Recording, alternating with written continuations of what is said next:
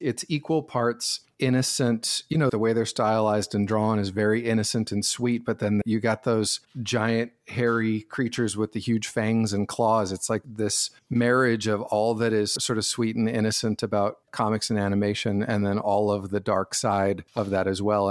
The book always feels like the gift that keeps on giving, the perfect book to review during this quarantine holiday season. Merry Christmas, everybody. Merry Christmas. I mean, the impending doom and plague of locusts does feel familiar this time of year.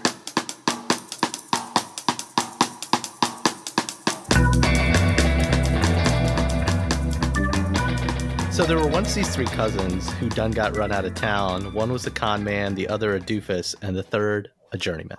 Sounds almost like our podcast. Which one are you? I'll be the doofus, man. That's believable. Yeah. So these three cousins, they descended into a valley. They found themselves a friendly great red dragon, a talking bug, and a beautiful young woman who could walk between her dreams. Sounds like our podcast, except when we consume a few edibles. I'm Roman Segal. I'm Ryan Joe. And we are two adorable cartoon characters who are wandering through an idyllic valley reminiscent of simpler times. Oh, we're cartoons. I don't know if we're adorable, but definitely we are wandering through that idyllic valley. It's more like a Jim Lee comic book. This week we're talking about one of my all-time favorite cartoon epics, Bone by Jeff Smith. Bone was the indie comics darling of the 90s, released sporadically over 55 black and white issues from 1991 to 2004. It tells the story of the adorable Fone Bone who just wants people to understand what a masterpiece Moby Dick is. I could tell you something about Moby Dick. It was like the Jaws of the 1800s. Fun fact. That sounds about right. It also features Phoncible P Bone, aka Phoney Bone, who's a con man, con bone, who's always on the grift. And lastly, Smiley Bone, the doofus, the slapsticky, happy go lucky one. And when our story begins, the three cousins have been run out of Boneville for one of Phoney's many shenanigans. The three find themselves in a scenic valley where things are not what they seem. There's rat creatures, a great cow race, and so much more. With the supporting cast, the beautiful Thorn, the persnickety Grandma Ben, and the righteous Lucius, all of whose mysterious pasts unravel into an expansively epic story. You're never sure where things are going to go. Now, honestly, Bone has been one of my favorite comic stories over the years, and since its subsequent re release in color by Scholastic, I actually find myself picking it up at library book sales, recommending it to friends eh, who want to break out of the superhero genre, but also buying copies for all of my friends' kids. You're like the Jeffrey Epstein of comic books. Wait a minute, your script said Johnny Appleseed. I meant Johnny Appleseed of comic books. And since the book always feels like the gift that keeps on giving, this felt like the perfect book to review during this quarantine holiday season. Merry Christmas, everybody. Merry Christmas. I mean, the impending doom and plague of locusts does feel familiar this time of year. It is 2020. So, anyway, joining us this week, beyond a plague of locusts, is my personal friend of the pod and host of the Distiller podcast, Brandon Dawson. Brandon, welcome to Quarantine Comics. Thanks. I'm happy to be here. I'm excited to talk about this. So, if our intro didn't already put enough pressure on you to perform before we get into Bone, we'd love to hear a little bit more about you. Who the hell are you? And more importantly, what kind of stories and writings do you enjoy? Who am I? God, I wish I knew. Maybe this discussion will. will Who are any of us. Brandon? No, let's see. I've got a, a long career in broadcasting and marketing. I was in radio for a long time. These days, I do marketing type of work. And I wouldn't say I'm a huge comic book enthusiast. I've read a few longer form comics and graphic novels over the years, probably the usual suspects, The Crow and Watchmen and stuff like that. But my literary tastes tend toward fiction and you know Salman Rushdie and Stephen King and stuff like that. I loved this one. I really enjoyed reading it, so I'm excited to be here and to talk to you guys about it. Salman Rushdie and Stephen King, that kind of leads me to think like you typically like to read like darker stuff, right? Yeah, I like stuff both in books and music, stuff that gets at the darker questions of who people are and what the world is and deals with that and kind of wrestles with it. So, and Bone does that. I liked finding that stuff in there as well. Yeah, th- I don't want to say it's a dark story, but it is surprisingly dark. It is. So, Brandon, when we were talking about something else, podcast or whatever the hell we do when we catch up on Zoom, you mentioned that you had bought this for your son years ago. Well, I, I didn't buy it. My wife did. Before she and I were married, when she and I were first dating, she bought this as a Christmas present for my oldest son. And at the time, I think he was 13. He's 18 now. And she bought it for him. I had never heard of it at that point. And we were in Athens, Georgia, and she found it in a comic book store there and bought it for him. And he read it. I mean, he's a voracious reader anyway, and mostly reads fantasy type stuff. But I mean, I think he read it in like two days. Why did she choose Bone? Was there something about it that just drew her to it? I honestly, I think she had just heard of it. Of all the things that she had to choose from, I think it was the one on the shelf that she was aware of and had heard good things. I think it looked, you know, it's, you just look at the cover. I've got it sitting right here on my desk. It's equal parts innocent, you know, the bone characters, the way they're stylized and drawn is very innocent and sweet. But then you got those giant, hairy creatures with the huge fangs and claws. It's like this marriage of all that is sort of sweet and innocent about comics and animation, and then all of the dark side of that as well. And I think she she just thought it was something that he would grab hold of, and he did. And he he he finished it. We couldn't believe he was done with it. Yeah, it's almost like I hate to use this term because it's an existing one now, but like a Disney Plus. Mm-hmm. There's an innocence about it, but you know, all the old Disney animations have a dark edge to why the characters are in the moment they're in. You know, the parents die or something like that. I, I bought the box set on eBay for my nephew, who I guess was eight or nine last year. And interestingly enough, my sister, I was asking her what I should get my nephew for Christmas this year, and now I'm buying him comics. But she was like, Yeah, he researched online and found out there were prequels to Bone and wants hmm. Uncle Rumman to buy them for him. so I, you know, it's funny, like, other than the first time I read it, I really hadn't reread it until now, but I've always been literally like picking up used copies of it left and right because I have so many friends with kids that it's just such a good entry point, I think, for kids into the medium that isn't Superman, that isn't Batman, and they mm-hmm. already have this like high awareness of them. But if there's ever a book where I want to demonstrate to someone prior to this podcast that comics aren't about superheroes and they can yeah. be great, it's this one and since doing this podcast with Ryan, I've discovered a lot more of those. But this is almost like the Bible of non superhero comics for me, and it's as thick as hmm. it too. Jeez. So Ryan, I got to ask. This I think this was your first time with Bone. What'd you think? Yeah, I mean, I think Jeff Smith is shit on my childhood. I have this. I Brandon, I have this like reputation of shitting on literally every book that we review.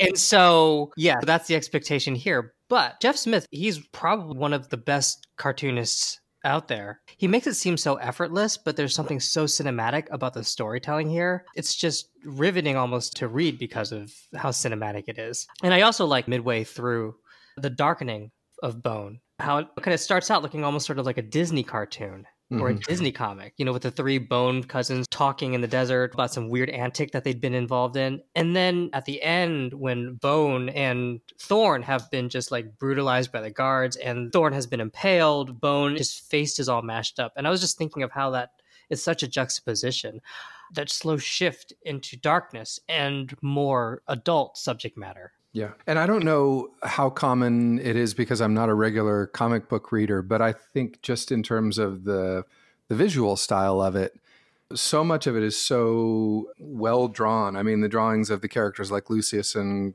Grandma Rose and Thorn are really well developed whereas the bone characters it's this juxtaposition of almost these two completely different styles of illustration where they're so simplistic and so rounded out and the way that those exist in the same world somehow is really interesting to me and kind of like lends itself to that story and to the darker and lighter. And even the way that Phoney through the whole story never connects with the narrative. It's like he just lives in the cartoon world and is always about like I just want to go home. I'm not even recognizing that uh, everything that's at stake here. I just want to make my millions and go home. And it's almost like the veil is never pulled back from him about the darkness. And I just found it really interesting the way that's sort of I'm looking through it now, flipping through it, and just the style of the illustration through the whole thing and the way that they remain so simplistically drawn while everything around them. I mean, if you look at some of those like large scale battle scenes, they look like stuff out of the Lord of the Rings movies or something. Like they're or even some of the last pages where it's just yeah. like the cover in some of the editions. These cartoony characters on the cinematic backdrop. This yeah, yeah, um, epic landscape, yeah. and I feel it's a frustration I have with Jeff Smith though. He did it so well. And he almost typecast himself. So a few years after Bone, he wrote another book called RASL, which I got from the library. I read, and his style didn't lend itself to this kind of like grittier storytelling. It wasn't bad, to be clear. It was intriguing, it was interesting, but I knew what I wanted out of Jeff Smith from having seen it. And the, the closest allegory I've been thinking about since I finished reading it again this week is the the artists and writers who do the cartoon Avatar: The Last Airbender. Then they've done The Legend of Korra, and now they have The Dragon Prince on Netflix. And it's they have a style, they have a flair. It's not the same story over and over again, but they clearly have a style and uh, a reputation to kind of stick with. And I want Jeff Smith to create new worlds like this. I want to go to worlds like this with Jeff Smith over and over again, and he hasn't brought it back. In fact, the only time I think he went and tried to create something else, it didn't meet the the measure that was Bone, and mm-hmm. it's it's like Bone was so good and it's something I was, I was, reading. He's been working on this since he was a child. He obviously started while he was at Ohio State and some college zines with stories about Thorn. But I don't know. It's like I don't want him to. I don't need a Bone sequel, and there there have been prose ones, but I I need more of this style of storytelling from him. You mean compared to the stuff like RASL that he's been doing instead of? Yeah, it, it's just similar to kind of what Brandon was saying. It's like the it threads the needle of kind of dark, epic, I don't want to say Lord of the Rings s because you know it's not as convoluted a story as that, but with simplistic innocence. If anything, I think the innocence is what brings you in, yeah. and the fucked up roller coaster shit that happens at the end is kind of what makes hit stick the landing. I like that it's a descent, and not again. When I say this, is it almost like, hey, kids, don't read this book, but there is a descent into darkness. Thorn can't sleep. To your point, these people get brutalized. Yeah, there's a lot at stake. Exactly, there is a lot at stake. It is kind of end of the world stuff with the ghost circles. Innocent lives have been lost. There is a bit of a reset button at the end, and I don't know if you know this. The last panel of the of the entire story is the first panel that Jeff Smith actually drew. Now I'm looking at. Oh, no kidding! Wait, hold on. Now I want to check it out. You're gonna have to edit this part out, Rumman, as we all sh- shuffle through our books. Like, wait, really? The, the one of Tenniel's sculpture in the Queen's Square, or the one of them of them riding off into the sun. Right, right, right. Okay. Yeah. Oh, that's interesting. He came to the end of it before he knew what the beginning and all the middle was. And we were texting about that, Ryan. It didn't feel like he was making it up as he went along, but it kind of did at the same time. Yeah. Okay. So it did. And I'm not sure. It just felt like it did because in the first episode, just random things seem to happen, right? The stuff out of a regular cartoon where for no reason a plague of locusts just comes and sweeps you off your feet. And then once he lands in the valley, he just meets a succession of quirky characters who seem to have nothing to do with each other. And then as the story progresses, you realize all of these things that he introduced in the beginning, almost seemingly at random, was stuff that actually is all deeply integrated with each other. The locust is actually the chief bad guy, for instance. The bug that he meets early on, who seems like just a wacky side character, comes back and plays a much more major role right. during the darker stuff. So I was trying to figure out, okay, Jeff Smith just like, I'm going to make all this shit up and then later on he just figured out how to stitch it all together which i think is an amazing thing if, if that was the case. Or did he actually have this whole thing mapped out? And as he purposefully introducing each aspect in the early dropping breadcrumbs. Yeah. Yeah so which also would be really really amazing. I guess it's just about like his creation process early on when he was setting up the story. Did he know he was doing it at the time? So that's what i was really curious about. Yeah i can go either way with it. I do think it's either really good improv or he literally has the threads written on his wall. And I kind of don't care either way because the thing that hooked me, as with most of the books we read, is I just fell in love with the characters. It's obvious that the one person, actually, I would say there are two people you fall in love with Fone and Phoney, right? Because Fone has, he's the relatable one, but Phoney is the one that has the most character development, I would argue. The other thing that I really appreciated was not so much the love story between Fone and Thorn, but the fondness and the bond. And yeah. they walk away from each other. They just go through this massive crisis, and he's like, "Well, I still have to go home. That's my family, my people, etc." And it's just the character drama, all of the epicness, all of the interwoven threads. I think wouldn't have worked if I didn't really care about these people they're all extremely distinct personalities. At the end, you can kind of, without even looking at it, figure out who's talking. Uh, their motivations are all always very, very clear. Like, even Grandma Ben, when you first meet her, she seems kind of like this simple, always smiling woman. And then you kind of start to reveal more and more about who she is and what's driving her. And it just creates these hidden levels of depth to some of these characters who initially start out as just cartoons. And Jeff Smith yeah. is so good at just exposing that over time. Yeah, none of them are simplistic. None of the elements are simplistic or formulaic. You talked about the relationship story between Thorn and Fone. Like that could have gone in any number of very specific formulaic directions, but it's nuanced all the way through and follows her character, which the way that she goes back and forth overall in terms of darkness and light and what she's attracted to and her duty, right? Yeah, but then also just the way that she's occasionally out of nowhere completely overcome physically with something that draws her. All of it is really unpredictable. And there could have been an unbelievable love story between the two of them. There could have been the opposite, which would just be like she just rejects him because he's something that she doesn't even understand. But the way the story is actually told is a lot more engaging than any of that. So if there was a love story between Thorn and Bone, I feel like that would just be more disturbing and would probably turn off a lot of people because. but no, but I think uh, you're right. If it had been simple that way, but I think that the way that he tells it with nuance, by the end of the book, you believe that if there had been one, you would have bought it. Whereas if it had just been straightforward, like they fall in love, you're like, oh, come on. But like the relationship that he builds and the complexity of the relationship gets you to the point where when he turns away from her and when he goes home, you're genuinely sad mm. about that. You genuinely have the sense of this missed opportunity of that they obviously love each other, they care for each other deeply. Maybe it's at that point strictly platonic, but there's a couple of times in the second half where he throws off a line about, in some way, saying that both betraying the depth of his feeling for her, but also letting her off the hook. And she calls him on it. And I'm not remembering the specific instance right now, but it's like she says, like, why would that be so crazy? And the way that he tiptoes around that creates an authenticity to it that by the end you believe that there could have actually been something there that if he had just straight out written it in, you never would have bought it. Mm, that's a great point while I don't know or care who the book was written for, knowing that I've given this book to many children, nephews, friends, sons, and daughters, the kind of love and affection that Bone has, especially in the cartoony first half where he's like writing mm-hmm. love poems for her, yeah, it is that kind of childhood infatuation with the pretty older girl, right? But again, when shit hits the fan and they are in war together, or she is literally going through psychic trauma from mm-hmm. not being able to sleep and all of these things, and he's there for her, it's this devotion. And so, again, I don't want to call it a childlike love or an admiration, but it's very much a crush like love at yeah. first. Yeah, for yeah. probably the first two thirds of the book.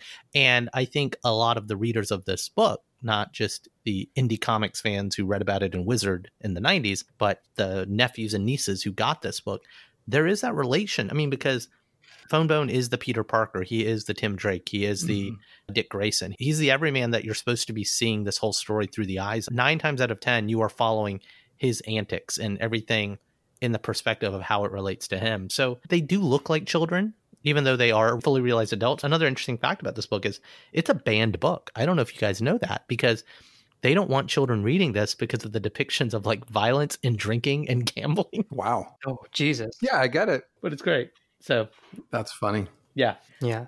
That growing complexity of the emotions of these characters as they as they go along. How the yeah, emotions- I think if a parent only picked up volume one, they'd be like, "Oh, it's fine." But then if they right. picked up book six and were like, "What the fuck are you reading?" No, there's there's so much ambiguity. Yeah. They're so one dimensional also. Like in the beginning, they have like one personality trait. And then as the story unfolds, the personalities of even the Bone cousins become slightly less cartoonish because the stakes are so much higher.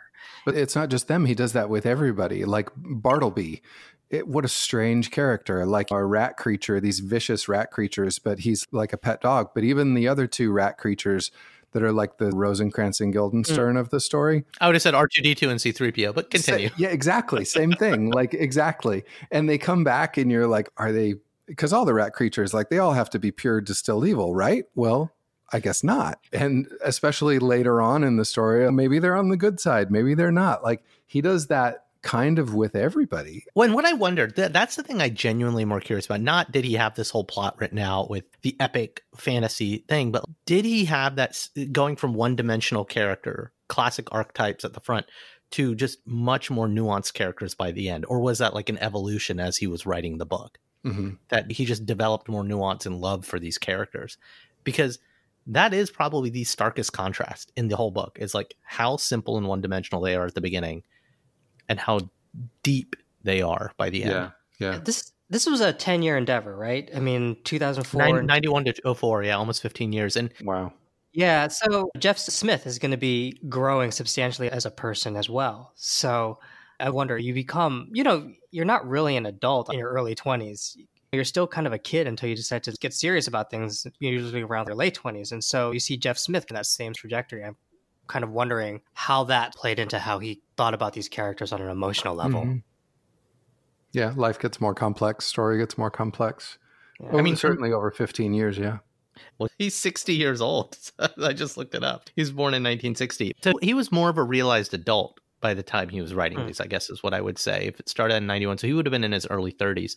But just to kind of get more into the weeds on this, the other character that honestly I was surprised with how much depth they decided to give him was Smiley. Like in the opening of this episode, I Mhm. called him the doofus, the slapstick, right? But his love of Bartleby, his willingness, his devotion, right? He goes along with his brothers, but he's trying to thread the needle between the two. He's the mediator. So if even Smiley can become a complex character, like Right, That- right. Smiley was my absolute favorite, actually, just because of what he became at the end. In the beginning, he's just a tool that Phoney uses in order to help with his scams, and he just seems like this unwitting, brainless, compliant person. And then towards the end, he actually has to make decisions. He's overseeing somebody else's life. I thought that he was just fantastic the way he evolved. I mean, he was the most striking change. what didn't you guys like about the book? What could you have done without? the lore, man. That was actually the big thing where I feel like Jeff Smith really miscalculated was how much he felt he needed to explain the lore. To me, the lore was everything that we talked about, the the adult emotions, these characters having to choose life and death situations. To me, the lore should always just be in the background, supplying those. But there was oftentimes they bring up a character and say, "Oh yes, we had this alliance with the dragons, we had this, we had that," and that stuff to me was just so boring. And I felt it almost dominated the latter half of Bone. It was those sections where I would really turn off, and I'd only be driven back when you see how all of that emotionally affected the characters and how they related to each other. Part of me wants, you've said before, sometimes it reads like a Wikipedia entry, and I think you needed that tapestry and that backdrop for them to be against. But I didn't like the fact that you needed to explain it all. Yes. That's the shit that should happen in the prequels and the postquels and all, the sequel trilogy because I don't need to know all of the backstory. In fact, I, I wanted to be left wanting more, not knowing what Grandma Ben and Lucius's deal was, not knowing about who actually killed the parents. I, I feel like he was trying to explain everything away, but maybe that's because he wanted to be done with it at the end.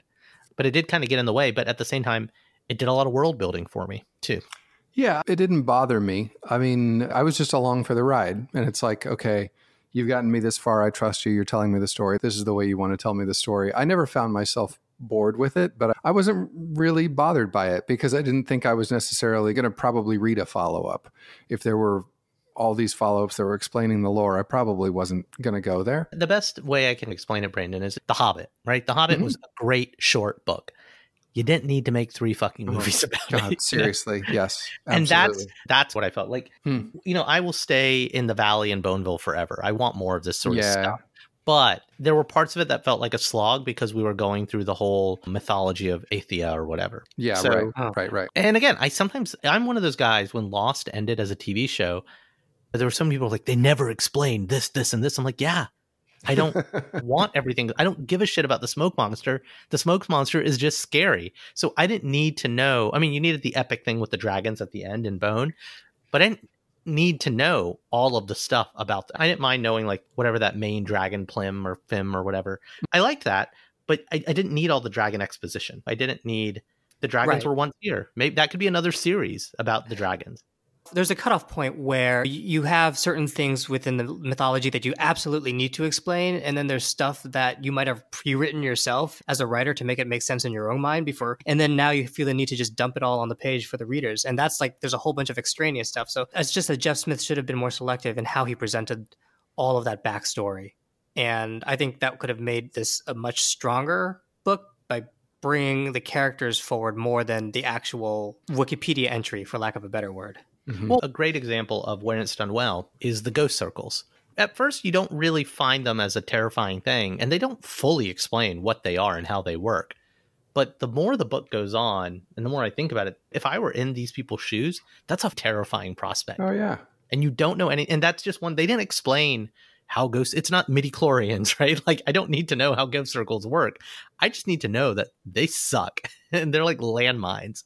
Well, they're kind they- of zombie landmines. Like those people, there's people there. They're stuck there. They're stuck there forever. Are they in limbo? Do they know it? Yeah, some of that stuff was terrifying. And, and not knowing, Not right? That- and not knowing is what's scarier and what makes it a more effective device. Yeah. And so that's one of those things where, you know, and they do explain a little bit about it, but not too much. And that's what I wanted. And I feel like the whole mythology of Athia, I think that's what the name of the land was, and a little bit of the mythology of the dragons, because they kept coming back to it over and over again.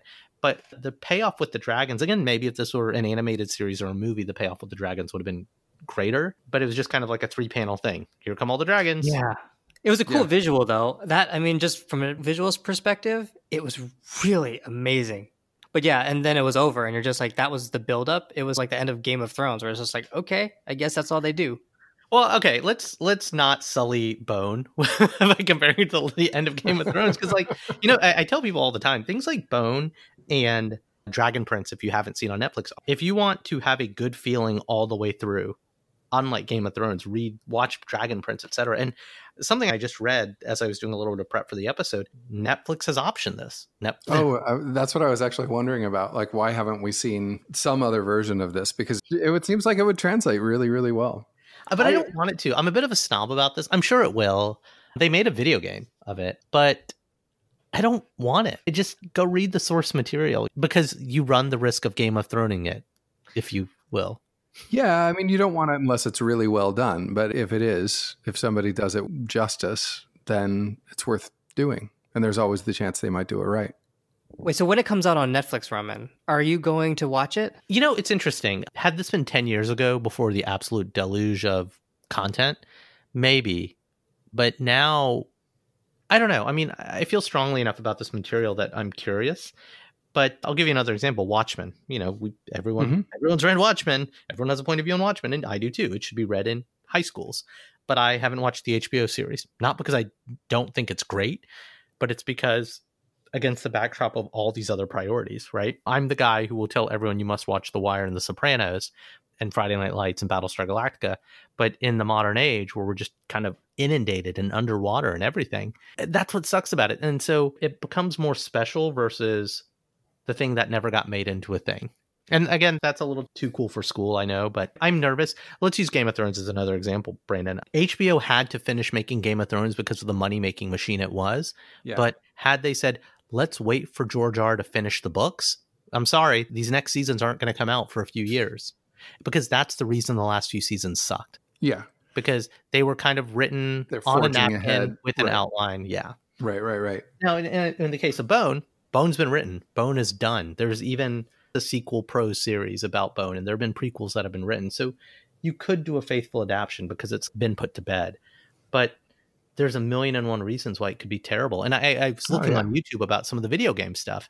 And again, I'm sure when Jeff Smith optioned it and made the money to make the video game, he thought it was pretty cool, but it doesn't hold up. You asked about stuff that we didn't like about it. I wanted more dragons. Like I was really disappointed that that was all we got. Like Mhm. the introduction early on, the eyes, the device that he uses to introduce the dragon. The Great Red Dragon, yeah. He's It's such a good great. character. It's a great character. And then he just disappears for three quarters of the book. And he's hinted at and he's hinted at and he's hinted at. And then all, the influence of the dragons and everybody's fear of the dragons. And they're all talked about. And that's great. Like, but you're right. The payoff was so small compared to the weight that they held in the story, both in terms of the unseen weight of everybody being afraid of them for the whole story. And then the influence that they have at the end and how they matter that to have just seen them for a couple of panels at the end i would have liked more dragons They were kind of the deus ex machina of the end versus I would have liked it to put a completely different twist on the war when the dragons emerge, right? Mhm.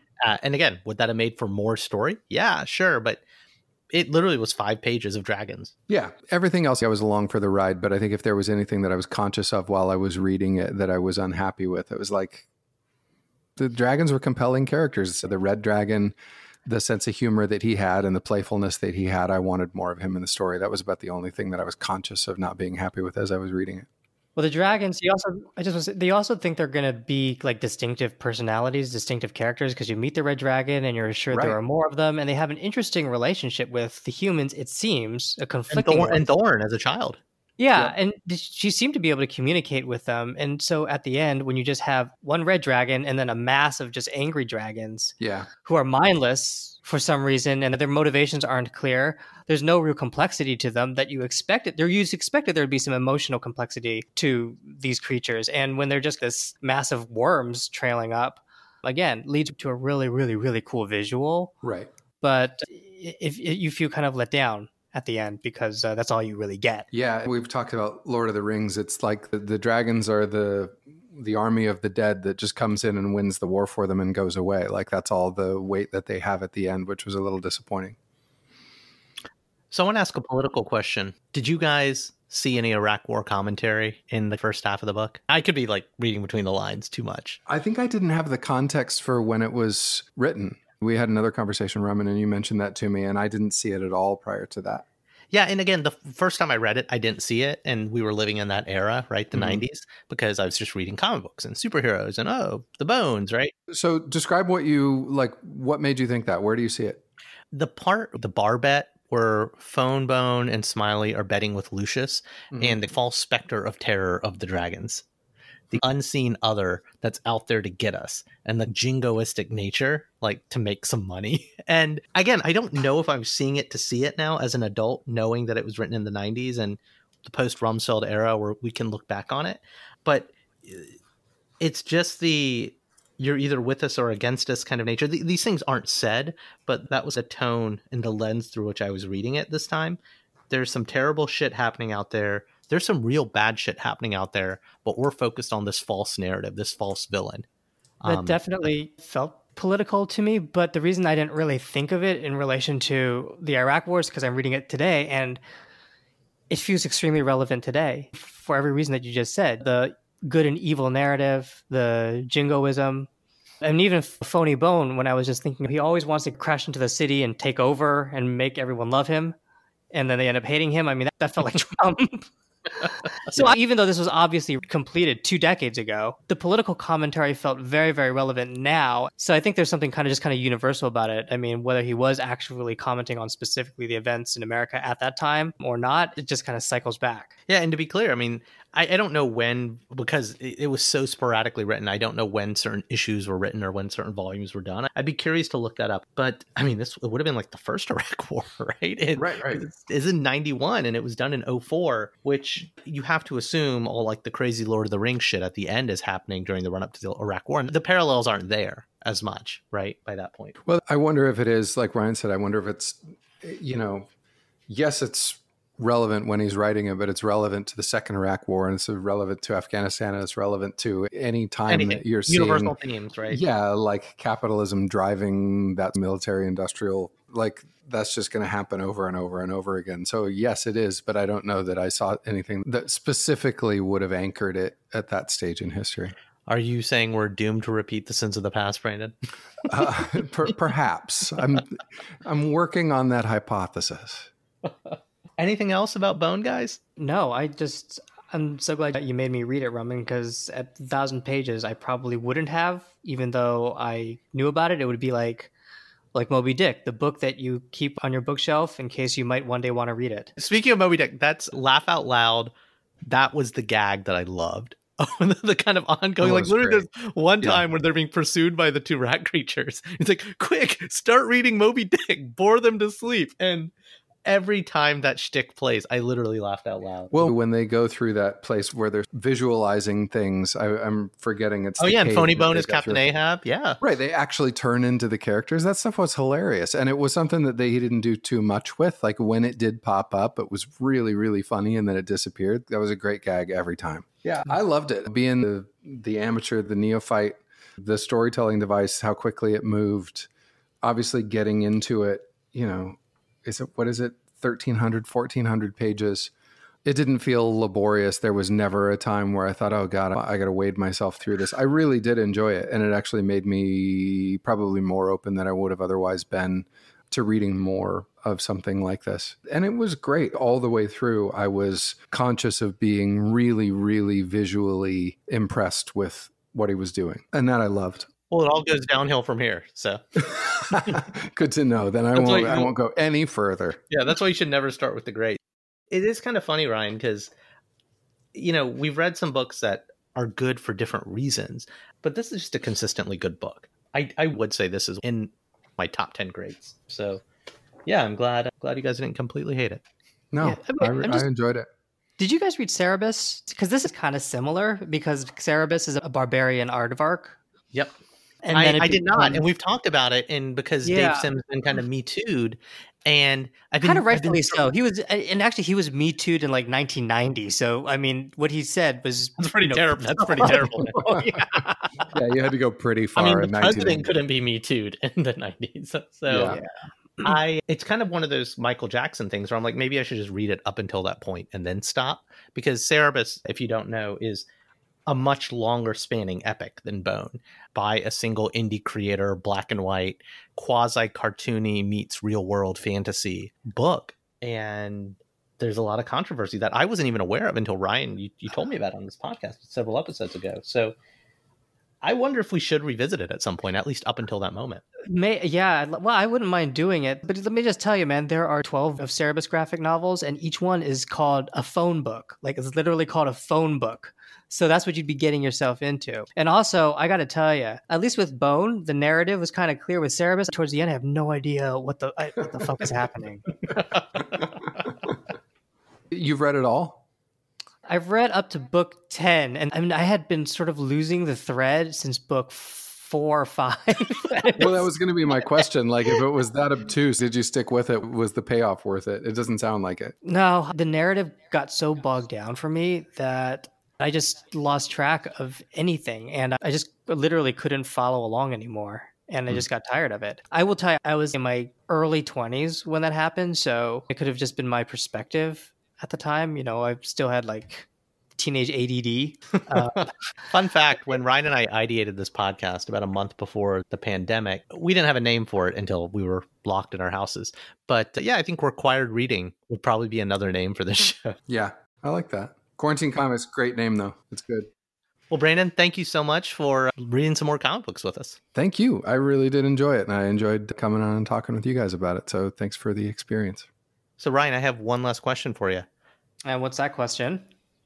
What are we reading next week? I don't know, but between you and me, I think we will be smart enough to somehow figure that out. And edit it hope. back in. well, next week it's going to be a real trip. We're going to be reading Upgrade Soul It is so good. by Ezra Claytan Daniels. Spoiler alert, guys! Spoiler alert. Yes, Jacko Rubin. It is really freaking good and really freaking unusual. I mean, it's basically about a elderly couple who try to rejuvenate their bodies What could go wrong? and hijinks ensue massively. It's about the nature what makes of what makes us unique. If our experiences were transplanted elsewhere, you know, would we still have the same wounds, the same hangups, the same insecurities? And it's also a really gripping thriller. So I'm really looking forward to discussing this because it's such an unusual book and a real treat to read. So far, so good. So we'll see you next week because Because what, Rumman? Because we got nothing else to do. We're stuck at home. because we got nothing else to do except for Rumman. It's raising his daughter, and for me, it's making occasional trips to a Koreatown in New Jersey to pick up spicy rice cakes for my wife. The other unpicked name of our podcast. spicy rice cakes for my wife. And that's our show. Like what you heard? Be sure to share with a friend, subscribe, and leave us a review wherever you get your favorite podcasts. See lots of pretty pictures of books we read at qtdcomics.com. I'm Rumman Segel. And I am and have always been Ryan Joe.